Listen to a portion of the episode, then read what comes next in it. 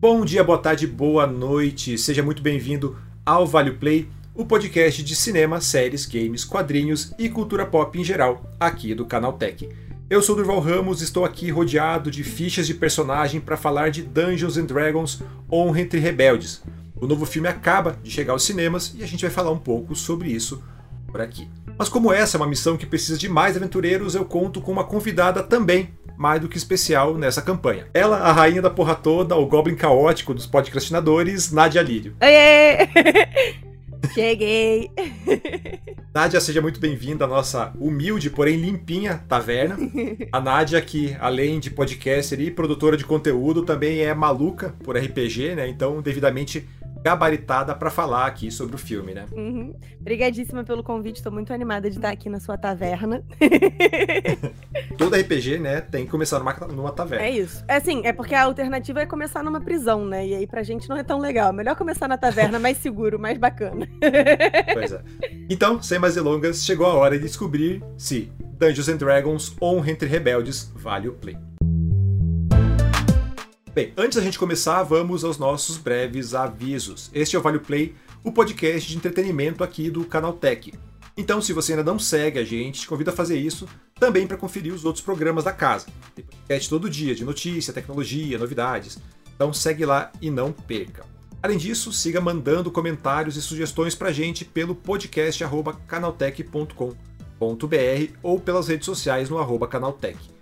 Quer ouvir aí sua opinião principalmente agora nessa nova fase do programa. A gente recebeu também, por exemplo, nessa semana aí, um e-mail do Vinícius Rodrigues aí, elogiando as mudanças. Então, valeu, Guri, então faça como ele e mande lá. E também, agora no Spotify, tem aí o espaço para comentários. Então, se você é, voltar nos episódios anteriores e olhar lá embaixo, vai ver que já tem alguns comentários, algumas interações no, nos programas passados. Então, você pode fazer o mesmo aqui. Então, a gente dá uma olhada lá e seleciona alguns comentários. Aliás, também muito obrigado para todo mundo que deu um feedback sobre o último episódio que saiu com um pequeno probleminha no áudio ali, culpa minha, perdão. Então a gente já correu para corrigir, é, graças, ao graças ao puxão de orelhas de vocês. Então é isso e bora lá.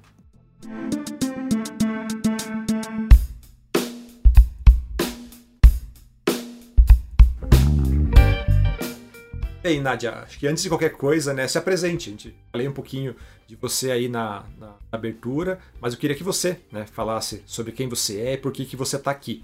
Nádia por Nádia.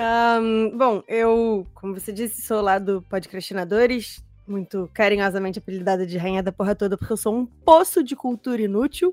É, eu gosto de brincar que o meu cérebro meio que vai absorvendo um monte de dados aleatórios e eu eventualmente misturo todos eles em uma informação que pode ser interessante ou não, depende. um, eu jogo RPG desde muito pequena e isso fomentou uma paixão por leitura que acabou de, desenrolando em tentar entender como histórias funcionam e virou uma obsessão por cultura pop e eu virei esse pequeno goblin caótico que fala sobre nada e tudo ao mesmo tempo.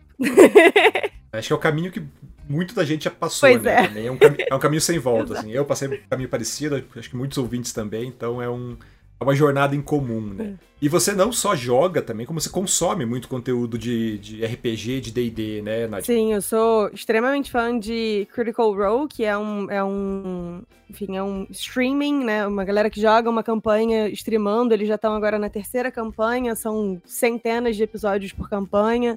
É, gosto muito do Dimension 20 também, que, que passa na... Gente, esqueci o nome do, do canal deles, que é específico, não é no YouTube ou na Twitch, como é, no, como é o do Critical Role. E e agora eu passei a também, tipo, participar de RPGs streamados, que é uma experiência completamente nova, né? Eu estava acostumada a jogar só eu e os meus amigos, e agora eu jogo eu, os meus amigos e a internet como um todo.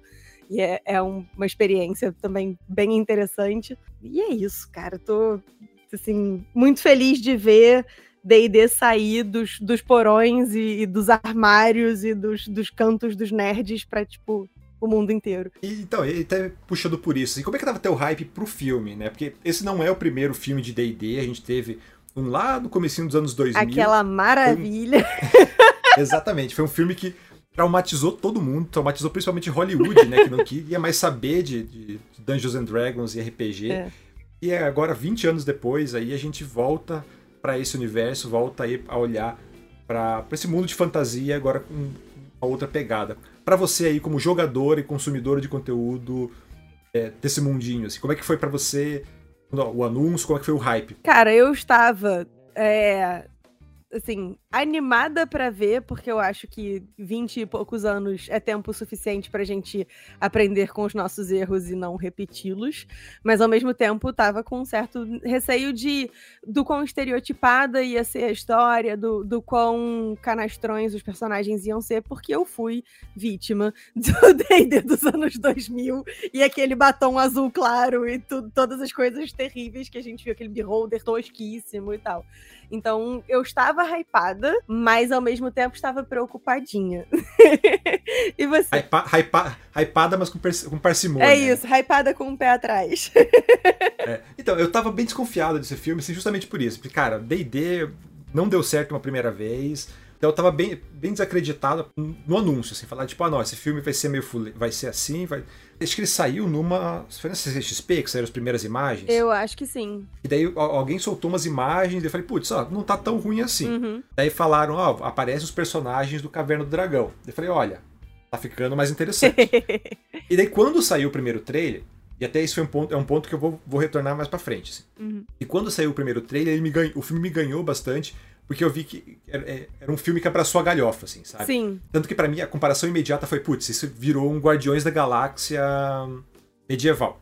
E para mim eu achei isso ótimo, assim, porque é meio que o clima que eu esperava ver de um filme de D&D, puxando para essa puxando para a experiência do RPG. Porque é, o universo do D&D é legal, tem muita coisa ali, muitos, muitos é, criaturas icônicas, muitas cidades icônicas. Sim. Mas o que eu acho mais legal do RPG não é o mundo em si, porque bem ou mal é um mundo. A função do o D&D ele nasce para ser quase que um mundo de fantasia genérico para o pessoal criar os seus mundos. Uhum. Né?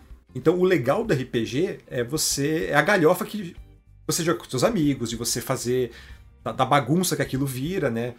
Então, é até por isso que você acaba consumindo, você acaba streamando, o pessoal vai ver, porque o pessoal gosta dessa desse, desse clima caótico que acaba é, surgindo em torno do, da partida em si. Uhum. E os, os, primeiros trailers me venderam bastante isso, assim. Sim. Essa coisa meio, meio bagunçada, meio. Pessoal fazendo zona, sabe? Essa experiência de jogo tava nos trailers e, putz, acertaram a mão, assim. Tanto que eu achei que. O, no primeiro trailer eu achei que o filme ia ser quase como se foi o, o Lego, sabe? O filme do Lego, que é tipo, ah, ele era, um, ele era um, uma brincadeira e no final mostrava que tinha alguém jogando, uhum, alguém brincando. Uhum. Eu achei que ia ser justamente uma partida de verdade personagem do Chris Pine ia ser aquele cara que, tipo, nunca jogou RPG e caiu ali no meio. Justo, isso aí. então, eu gostei eu, eu não tava num hype louco, assim, eu não tava, tipo, putz, esse filme vai ser incrível e tal. Mas eu tava otimista pelo que os trailers me venderam nessa pegada de ser essa coisa caótica, essa coisa descompromissar. Uhum. É, assim, o, o que eu achei importante quando os trailers começaram a sair foi justamente é, o quão claro o tom do filme estava no trailer, justamente para marcar assim, isso não é um novo Senhor dos Anéis, isso não é um novo Game of Thrones, é um negócio com outro outro clima, outra pegada, outra aproximação. É um filme de aventura, sim, mas é um filme de aventura, tipo, sessão pipoca dos anos 80. Não é uma coisa com essa pretensão de seriedade sabe? Que, que muitas dos, muitos dos épicos de fantasia têm, até porque, de modo geral, como você disse, as mesas de RPG elas têm um tico dessa coisa mais galhofeira e tal. Para quem, pra quem assiste é, The Legend of Vox Machina, não sei como ficou em português, acho que é a lenda de Vox Machina, que saiu pelo Prime Video, aquilo é a adaptação de uma, de uma campanha de, de RPG, de D&D, do Critical Role para animação, né? Então, assim, acho que o tom ficou bem claro desde os dos trailers de tipo, isso não é mais um Senhor dos Anéis, é outra coisa e vai ser galhofeiro. E eu fiquei bem contente com isso. Eu lembro, primeiro momento em que eu vi o personagem do Chris Pine dar meio que um saltinho andando com o Lute, eu falei, pronto. Me vendeu, é isso, é isso que eu espero, obrigada. Então, a gente já começou então a falar do filme, vamos só puxar então para quem não conhece, né, para quem tá caindo de paraquedas agora, explicar o que, que é o, o, cara, tem um sério problema com esse filme, porque eu sempre acabo chamando ele de Honra entre Ladrões, que é o título original, né? E daí, cara, toda vez eu tenho que me policiar para falar certinho. Então, Nadia, explica só um rapidinho aí o que, é o Dungeons and Dragons Honra entre Rebeldes, o filme aí que acabou de chegar aos cinemas. Dungeons and Dragons Honra entre Rebeldes é uma, um mergulho oficial no universo de D&D e Forgotten Realms e D&D para quem talvez esteja completamente perdido, nunca ouviu falar em Dungeons and Dragons, é um jogo que eu gosto de explicar RPG e é o meu jeitinho caótico de explicar, eu gosto de explicar que é um faz de conta com um pouquinho mais de estrutura. Né? Então, esse filme não é uma adaptação de uma campanha que existiu, mas é uma história contada dentro do universo que existe de pano de fundo para você contar as suas histórias de faz de conta jogando Dungeons and Dragons. E, e, ele tem é, é, a aventura, né, do, do, do jogo, assim, uhum. que tá no filme. É bem simples, na verdade, né? Ele é um grupo de, de aventureiros ali, um grupo de ladrões, tá tendo que lidar com a missão que deu errado. Exato. Né? E como é que foi para você, como jogadora, ver isso na tela, assim? Essa estrutura funcionou para você? Cara, eu fiquei muito feliz de ver isso na tela, porque isso é uma coisa que eu sempre falo, assim, nos, nos vídeos, quando eu tô falando sobre RPG, é que a gente normalmente, quando monta a campanha, a gente sempre monta a campanha partindo de, tipo, um problema que a gente tem que solucionar, o grupo de aventureiros tem que solucionar e tal. No final, pronto, acabou, deu tudo certo na, na aventura e tal, mas o que que acontece depois? O que que acontece quando a sua campanha acabou? Né? E aí eu fiquei muito feliz de ver que esse filme lida justamente com o que, que acontece quando a sua campanha ou a sua aventura dá errado, né? Como, como o mundo foi afetado por aquilo que os aventureiros fizeram. Eu fiquei muito contente quando eu vi. Eu falei, ah, sim, era essa história que eu queria que contassem. É, porque o filme, ele, a gente até brincou na abertura ali, né? Que ah, o, o RPG começa na, na taverna ou na prisão. O filme, no caso, começa na prisão, né? Que é com o personagem. Eu não lembro o nome de nenhum dos personagens, assim, eu lembro o nome dos atores, que é como eu peguei. Então, o personagem do Chris Pine, que é o bardo, tá preso junto com a personagem da Michelle Rodrigues, que é a Bárbara. Uhum. E a partir dali a história começa a desenrolar, mostrar, tipo, ó, eles tiveram uma missão. É, não lembro quantos, quantos anos no passado, quanto tempo no passado se passou. Mas é. São alguns anos, não é muito tempo, não, eu acho. Daí, acho que são dois anos. Talvez. Mas enfim, é, se passou algum tempo ali de uma missão que eles fizeram der errado, acabaram presos. Então ele quer sair dali para recuperar a filha dele. O plot em si é bem simples, né? Acho que não tem grandes firulas, né? É, assim, na verdade o plot do filme vai ficando complexo, como em absolutamente todas as campanhas de RPG, à medida que as pessoas vão fazendo planos. Né? Quanto mais eles fazem planos, pior e mais complexas as histórias vão ficando. E aí você fica tipo, mas é só fazer X. E eles estão lá dando a volta ao mundo para resolver. É, é, acho que esse negócio do que você falou, a, a, coisas vão complicando e é só você fazer X.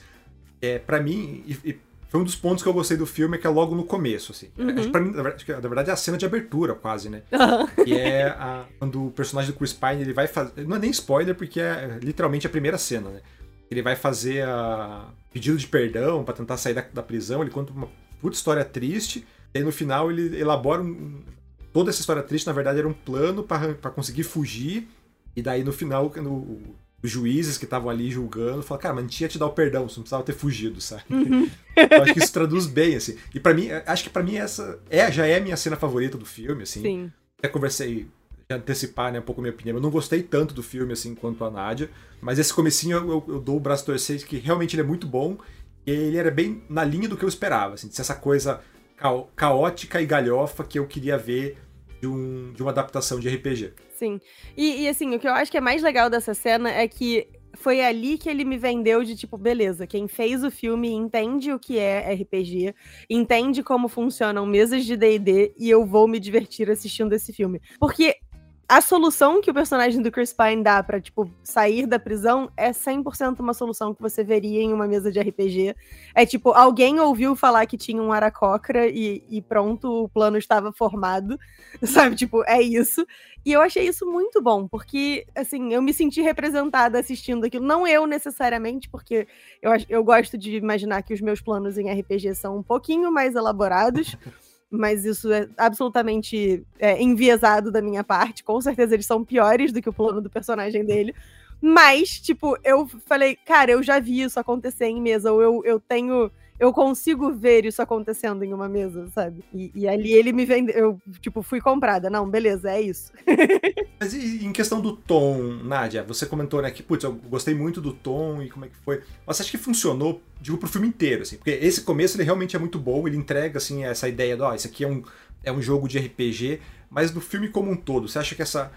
Tanto esse tom galhofa foi mantido, e ainda se foi mantido, se ele encaixa no, no filme como um todo, assim? Você acha que ele ele ornou eu acho, como diz por aqui. Eu acho que o, que o Tom Galhofa foi mantido no filme todo, e isso talvez seja uma das coisas que eu gosto menos no filme. Porque eu acho que, que assim, mesas de RPG, de modo geral, elas têm os momentos mais galhofeiros, mas ela, elas têm momentos mais tensos também, mais sérios. E acho que o único momento de seriedade no filme é lá bem no finalzinho e tal. Não sei quanto de spoiler a gente vai entrar aqui, então deixo que você talvez perceba a que momento específico eu tô me referindo, mas é, eu acho que o filme se beneficiaria de um tiquinho mais de seriedade nos momentos em que seriam sérios, sabe? Tipo, por exemplo, uma cena que me incomodou um pouco é toda a cena do com o Amber Shod no, no Underdark, com o dragão gordinho. Ah, sei.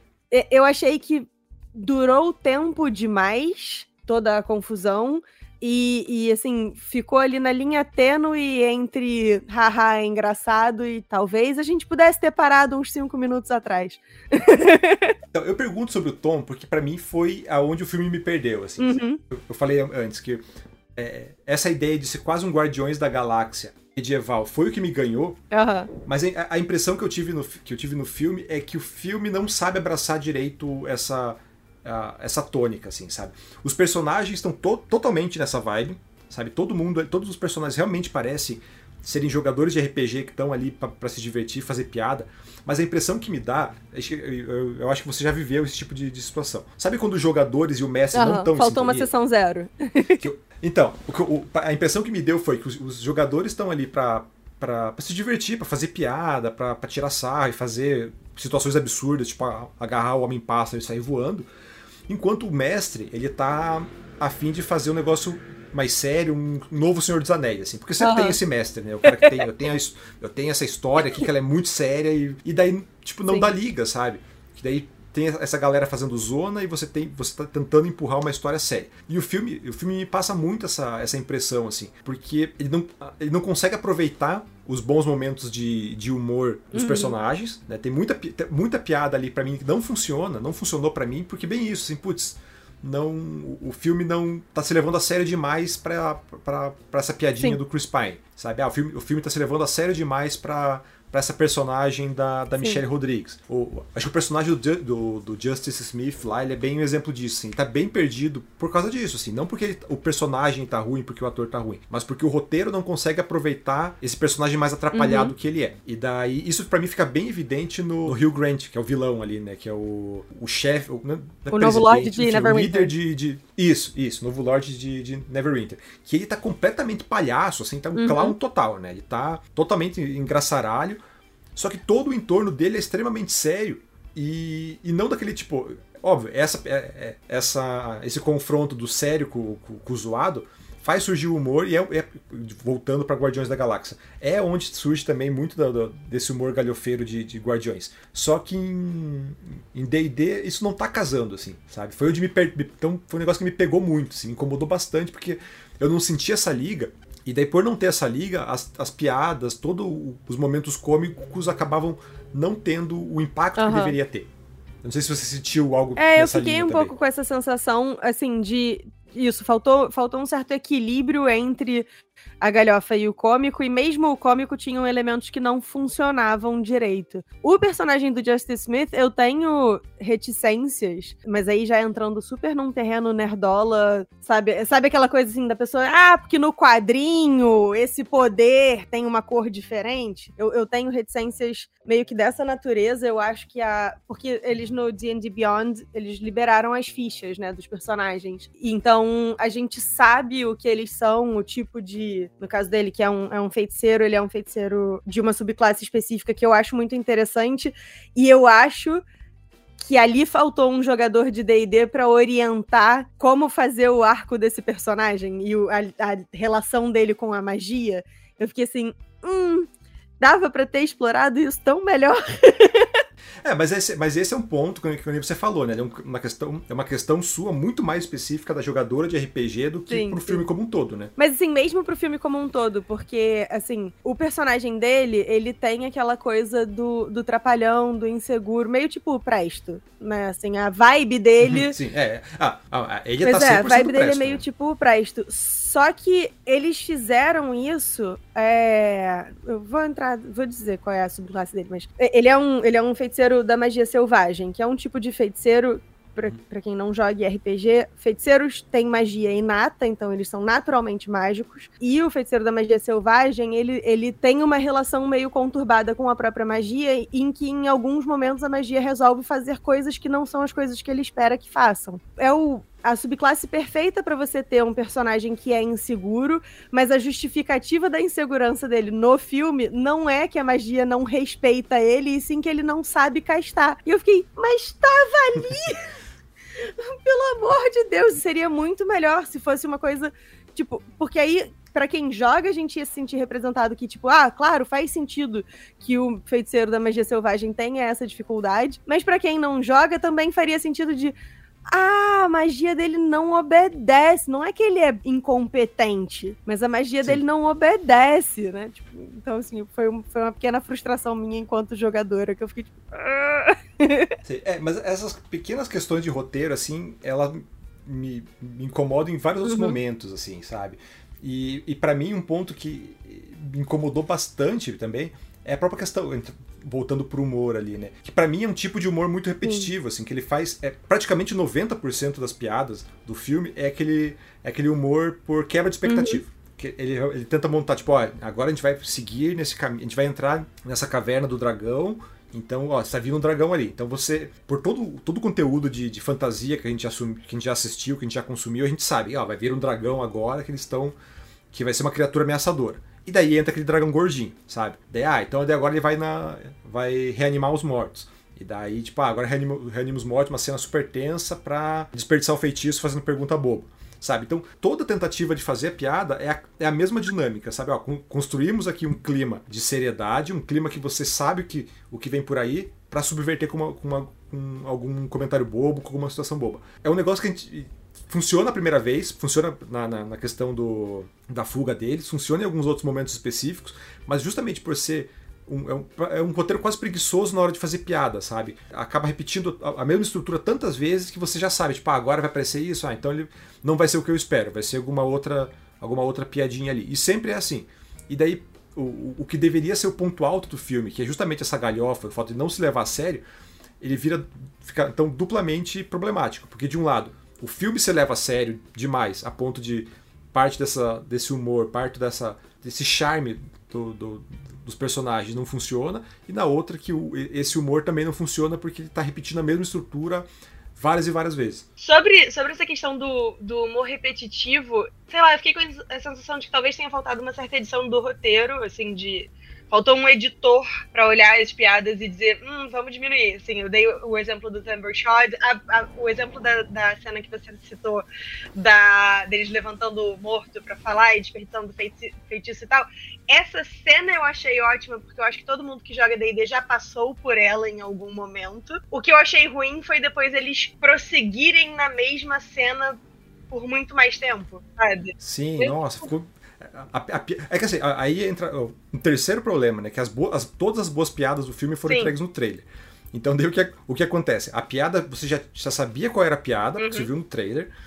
Então, a, toda a preparação de quebra de expectativa porque já não já funciona. Você já foi esperando porque você já sabia da... que ela ia acontecer. Exatamente. E daí, quando ela acontece, ela ainda é esticada ao máximo, a ponto de, tipo, cara, eu não aguento mais, pois sai é, desse exatamente. cemitério. Então, assim, ah, e tal. Aí foi, falou com 35 mil mortos. Chegou no final dessa cena, eu já tava exausta. Eu tava, tipo, cara, parece que eu cavei Sim. essas covas, sabe? Tipo... Sim. Não, e a, a coisa é tão, de novo, né, é tão previsível e a ponto, e, a ponto de matar a piada, que tem uma hora que eles pegam, eles fazem uma, duas perguntas para um dos uhum. mortos e saem. Na hora eu pensei, cara, essa vai ser a cena pós-crédito. E não deu outra. Assim, a cena pós-crédito, cara, já, já vou dar spoiler aqui para quem tá ouvindo não precisar ficar depois. É justamente uma sequência dessa piada do, do morto que foi reanimado, assim, que ele fica esperando alguém fazer a pergunta. Tipo, é, é óbvia, sabe? Tipo, é uma piada repetitiva, uma piada esticada É. e óbvia. Então, assim, nisso realmente eu não curti tanto o filme, mas eu acho que o filme também entrega coisas muito boas, assim, eu acho, como eu falei, né, ele, ele é exatamente a reprodução de uma mesa de RPG no sentido de, tipo, você tem um objetivo muito claro, o objetivo muito claro é resgatar a filha do personagem do Chris Pine, que tá sendo criada pelo personagem do Hugh Grant, que tá mentindo pra ela a vida inteira e tal, Esse- essa é a missão, esse é o, o objetivo. E eles dão uma volta ao mundo pra conseguir esse objetivo, quando eles poderiam, assim, se estivessem jogando D&D, castar a zona da verdade e resolvia. Tipo, então assim, é- essa coisa das, das soluções completamente elaboradas e intrincadas para problemas relativamente simples é da essência do D&D, porque toda vez que a gente tá jogando, a gente inventa uns planos mirabolantes e tal, e isso eu achei muito... Eu gostei deles trazerem bastante do lore mesmo de D&D, assim, toda a cidade onde eles estão, né, que o filme se passa quase todo em, em, em torno de Neverwinter, tem a ida ao Underdark, tem os, os é, magos de Tai e tal, tudo isso é do assim, da mitologia de D&D, se você vai estudar os livros de D&D, todas essas informações você encontra, e eu fiquei feliz de ver isso representado, e uma coisa que eu perguntei, a gente gravou o Podcastinadores sobre D&D, né? Uma coisa que eu perguntei para os meninos quando a gente estava gravando foi, vocês que não têm essa bagagem, se sentiram perdidos ao longo do filme?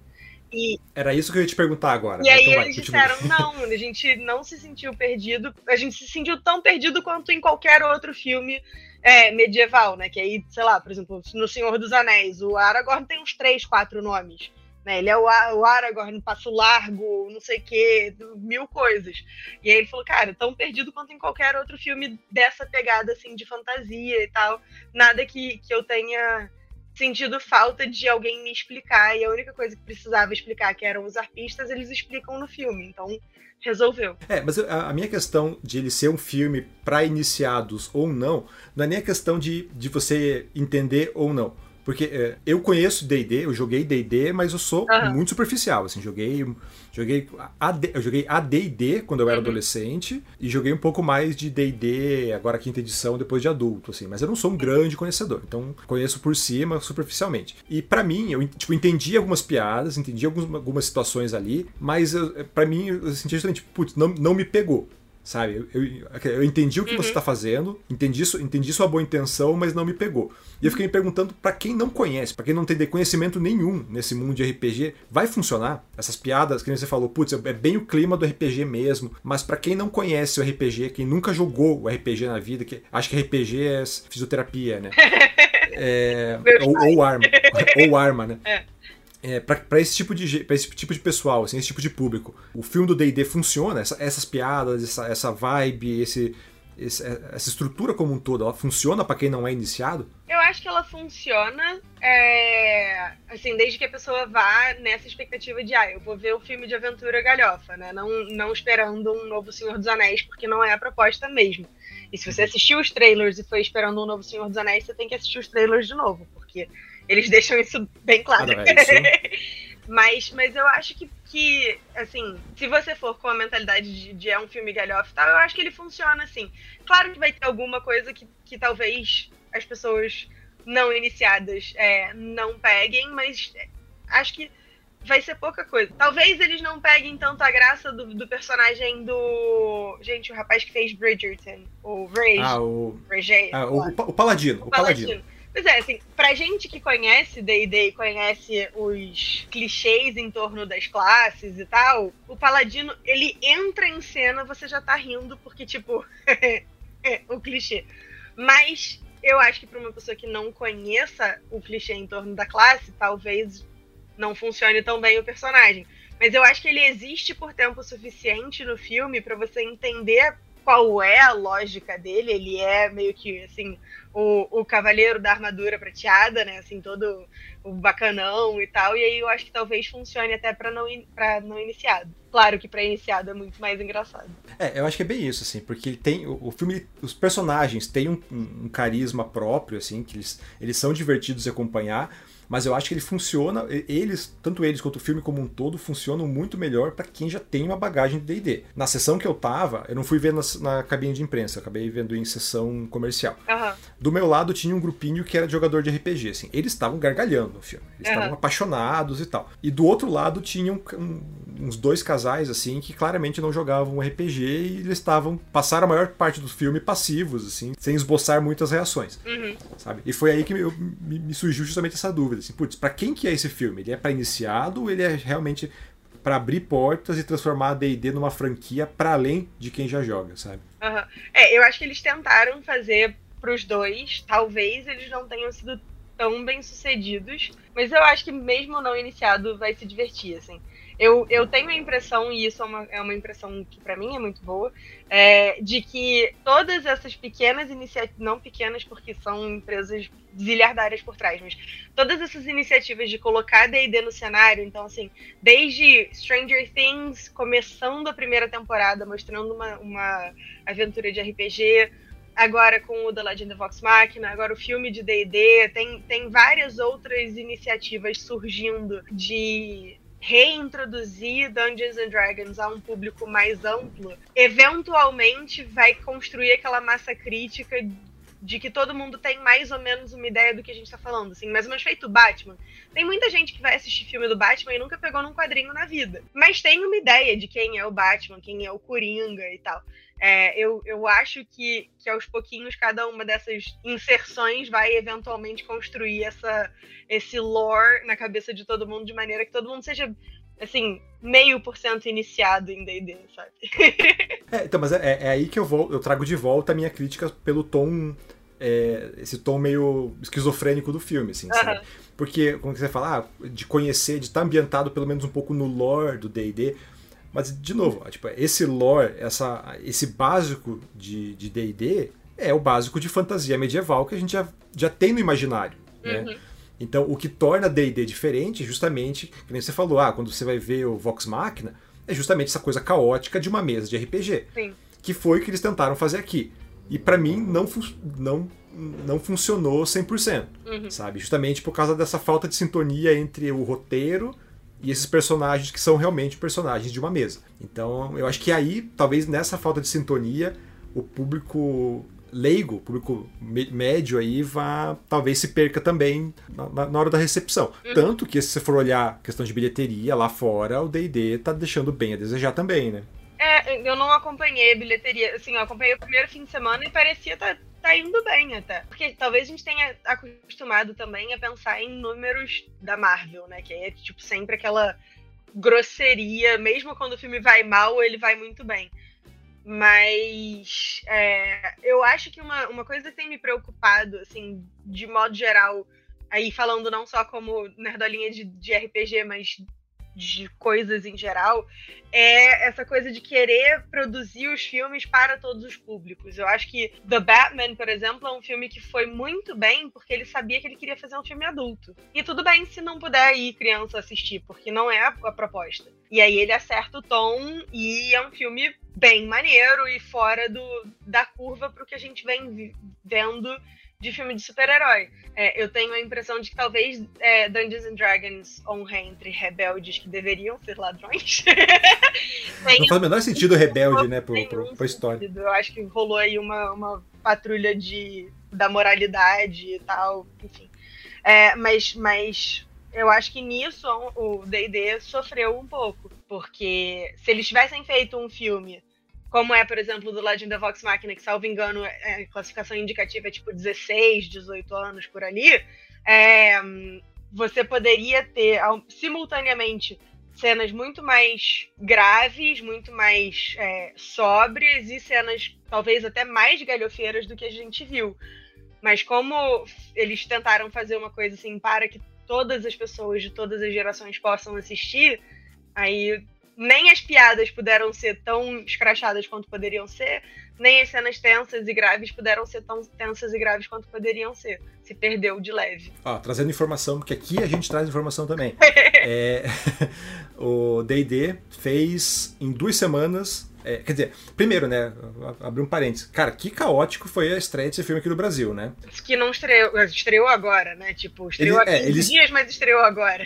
Exato, porque a, a- a estreia oficial aqui no Brasil é agora, dia 13 de, de abril, né? Essa quinta-feira, dia que a gente tá gravando. Só que o filme já tá passando nos cinemas aí em pré-estreia desde o dia 30. né? Então, Sim. o pessoal já pode já tá conseguindo ver já há alguns tempos, então tá muito perdido, assim. E lá fora, nos Estados Unidos, ele estreou então no dia tri- 31, na verdade, que é a data oficial lá. E nessas duas semanas ele arrecadou no mundo 126 milhões. É, que não é muito dinheiro, né? É, é tipo, só nos Estados Unidos foram 64. Mas então já tá- estreou oficialmente aqui na China e coisas assim, porque são, Eu não sei se na China. porque são mercados grandes também. Sim. É, mas eu acho que na China sim, eu vi, tinha lido em algum canto, mas deixa eu confirmar. Ah, é, não tem dados ainda da China, então talvez. Fica aí a, a dúvida, assim, talvez já tenha, tenha estreado por lá, mas não. Não Não bota a mão no fogo. ainda não sabemos. Então pode ser. Mas a princípio, ainda é um número baixo para uma abertura. É. E, e ele veio também num momento meio ruim, né? Ele veio uma semana antes do Mario, né? Então. É. Ele falou, ele é, PG, ele é, PG, ele é PG-13, e, e quando falou, mirou pra todo mundo e o todo mundo foi ver o Mario na semana seguinte. né? Exato, acaba assim, mirou pra todo mundo e não acertou em ninguém, né? Em alguma medida. Pois é. Mas, mas eu acho que é um filme que, assim, tem potencial pra. É uma, uma franquia que tem potencial pra continuar. É, acho que tem mercado. Acho que a gente tem visto muitas produções voltadas pra esse mesmo público que o DD a princípio tenderia a querer agradar. Eu acho só que eles precisam entender melhor, assim, qual é o mercado deles. Ah, vou fazer o filme 2 falando dos, dos, sei lá, de um determinado setor, ou vou fazer um filme em Ravenloft, que é o, o, o reino meio das trevas, né, em D&D e tal. É, cara, agarre o cenário que você tá querendo narrar e tal, e vai fundo. Claro, tem espaço para ter galhofa em tudo, mas assim, entenda qual é a história que você tá contando e para quem você tá contando e faça de acordo. Acho que talvez esse seja o grande negócio. Se tiver uma continuação, por favor, contratem roteiristas melhores, assim, sabe? Eu acho que. É. tá- o- todos os ingredientes ali estão bons, os, ato- os atores estão tão legais, o universo é muito legal, mas faltou aí um roteirinho melhor que amarrasse tudo, assim, sabe? Eu, eu acho que, assim, eles falaram que gravaram, gravaram não, chegaram a jogar uma primeira, uma sessão com os personagens pra, pra todo mundo se ambientar e entender como era o jogo e não sei o quê. Se bobear, a sessão que eles jogaram era até mais coesa do que uma parte do roteiro, né? Mas Sim. Acontece.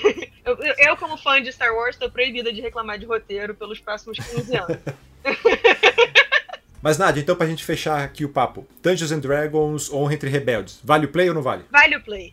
Vale o play, vale a pipoca. Eu tenho, eu tenho minhas ressalvas, mas se você diz, então... Ah, vai, pelo menos vale o play em casa. Ah, não, ah, tá- quando, quando chegar aí no, no, no, no- no streaming, acho que vale sim. Eu... No, no- no meu medidor, assim, vale ingresso, vale play, vale play, em casa vale, vale tranquilo, assim. Justo. Então é isso.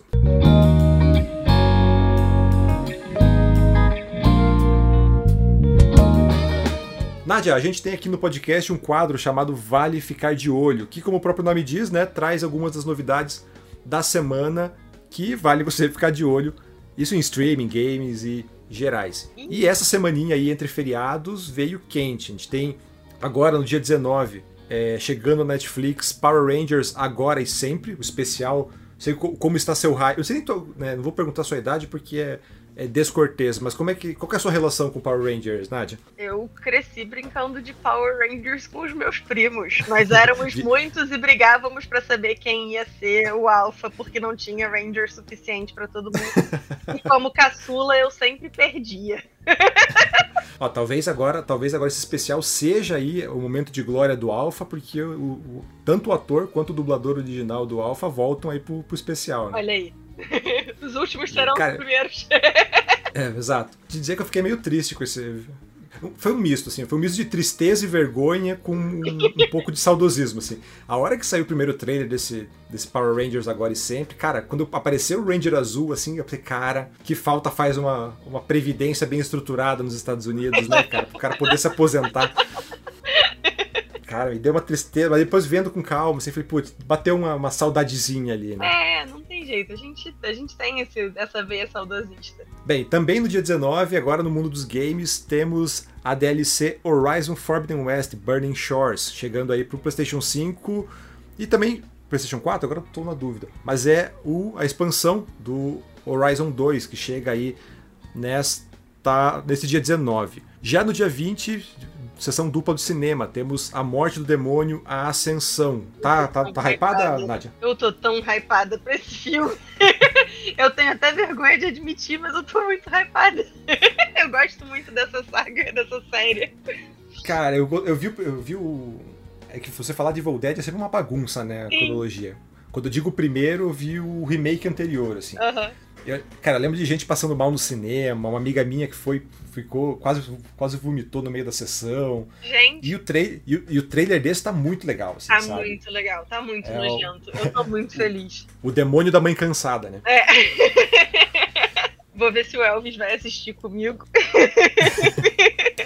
Porque eu tô, eu tô curioso pra ver, mas eu não sei se eu tenho. Se eu não tenho mais idade e estômago pra ver, assim, sabe? Então, tal- talvez esse eu vou esperar chegar no streaming, assim, pra ver. Ah, essa sininha dá pra pular um pouquinho e tal. E eu fiquei surpreso quando eu vi quem era a atriz, que é a, a menina do, do, do Vikings, né? Ah, Quando- gente, como era o nome da personagem dela?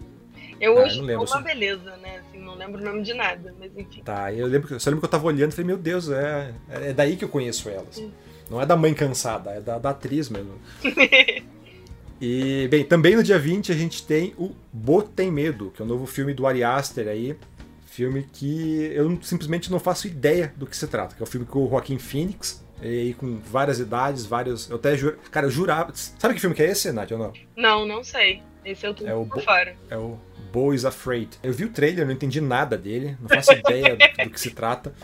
Mas, é, bem, Ari Aster é Ari Aster, né? Uhum. E Joaquim Phoenix é Joaquim Phoenix. Exato. Então já só é uma combinação aí que já vale ficar de olho só, só por isso. Voltando para o mundo dos games, no dia 21 de abril a gente tem Advance Wars 1 Plus 2 Reboot Camp, que é aí o retorno da franquia Advance Wars que estava esquecida desde a época do, do Game Boy Advance. Esse jogo aí que era para ter sido lançado já no ano passado, mas foi adiado em mais de um ano por causa da guerra da Ucrânia, né? Então a Nintendo viu que o timing estava horrível para lançar um joguinho de guerra e mudou. Então lançou agora em 2023. Tem mais alguma coisa que vale a pena ficar de olho, Nádia? Pra essa semana agora, do- por ali no dia 20, Isso. Ah, cara, não sei. Acho que. Eu tenho um- uma hype, mas é na semana anterior, que é o filme Tá de. Last Kingdom. Porque Ah, sim. A gente falou- Falou de a gente- Vikings, eu lembrei desse filme. Eu tô tipo, ai, essa vai sair Ah. já já, eu tô muito animada. Ah, a gente falou desse, a gente falou desse filme no, no podcast passado, então fica aí o Opa. reforço, fica aí o reforço para assistirem lá o Seven, é Seven Kings Must Die, né? Isso. Então, ó, reforço duplo, a gente falou no episódio passado, falamos neste agora. Olha aí, a gente nem combinou, hein? Bem, agora eu quero saber de você se o nosso podcast vale o play. Entre em contato aí no podcast arroba canaltech.com.br ou comente nas nossas redes sociais pelo arroba canaltech. Lembrando que a gente agora tem podcast todos os dias aqui nos feeds do Canaltech. Então segue a gente para não perder nenhum lançamento. Nádia, foi um prazer enorme conversar contigo e quem quiser te, te encontrar, seja para ouvir você falar de filmes e séries, ou para te ver jogar RPG, ou fazer chip errado de Star Wars, como é que faz? Ah, que vacilo, deixa meus chips. É, foi, foi um prazer estar aqui. Se você gostou da- da- do meu tipo especial de caos, é, você pode me seguir em todas as redes sociais no arroba experimento237, que é onde eu mais falo sobre filmes, séries, coisas de nerd, RPG e um, coisas aleatórias.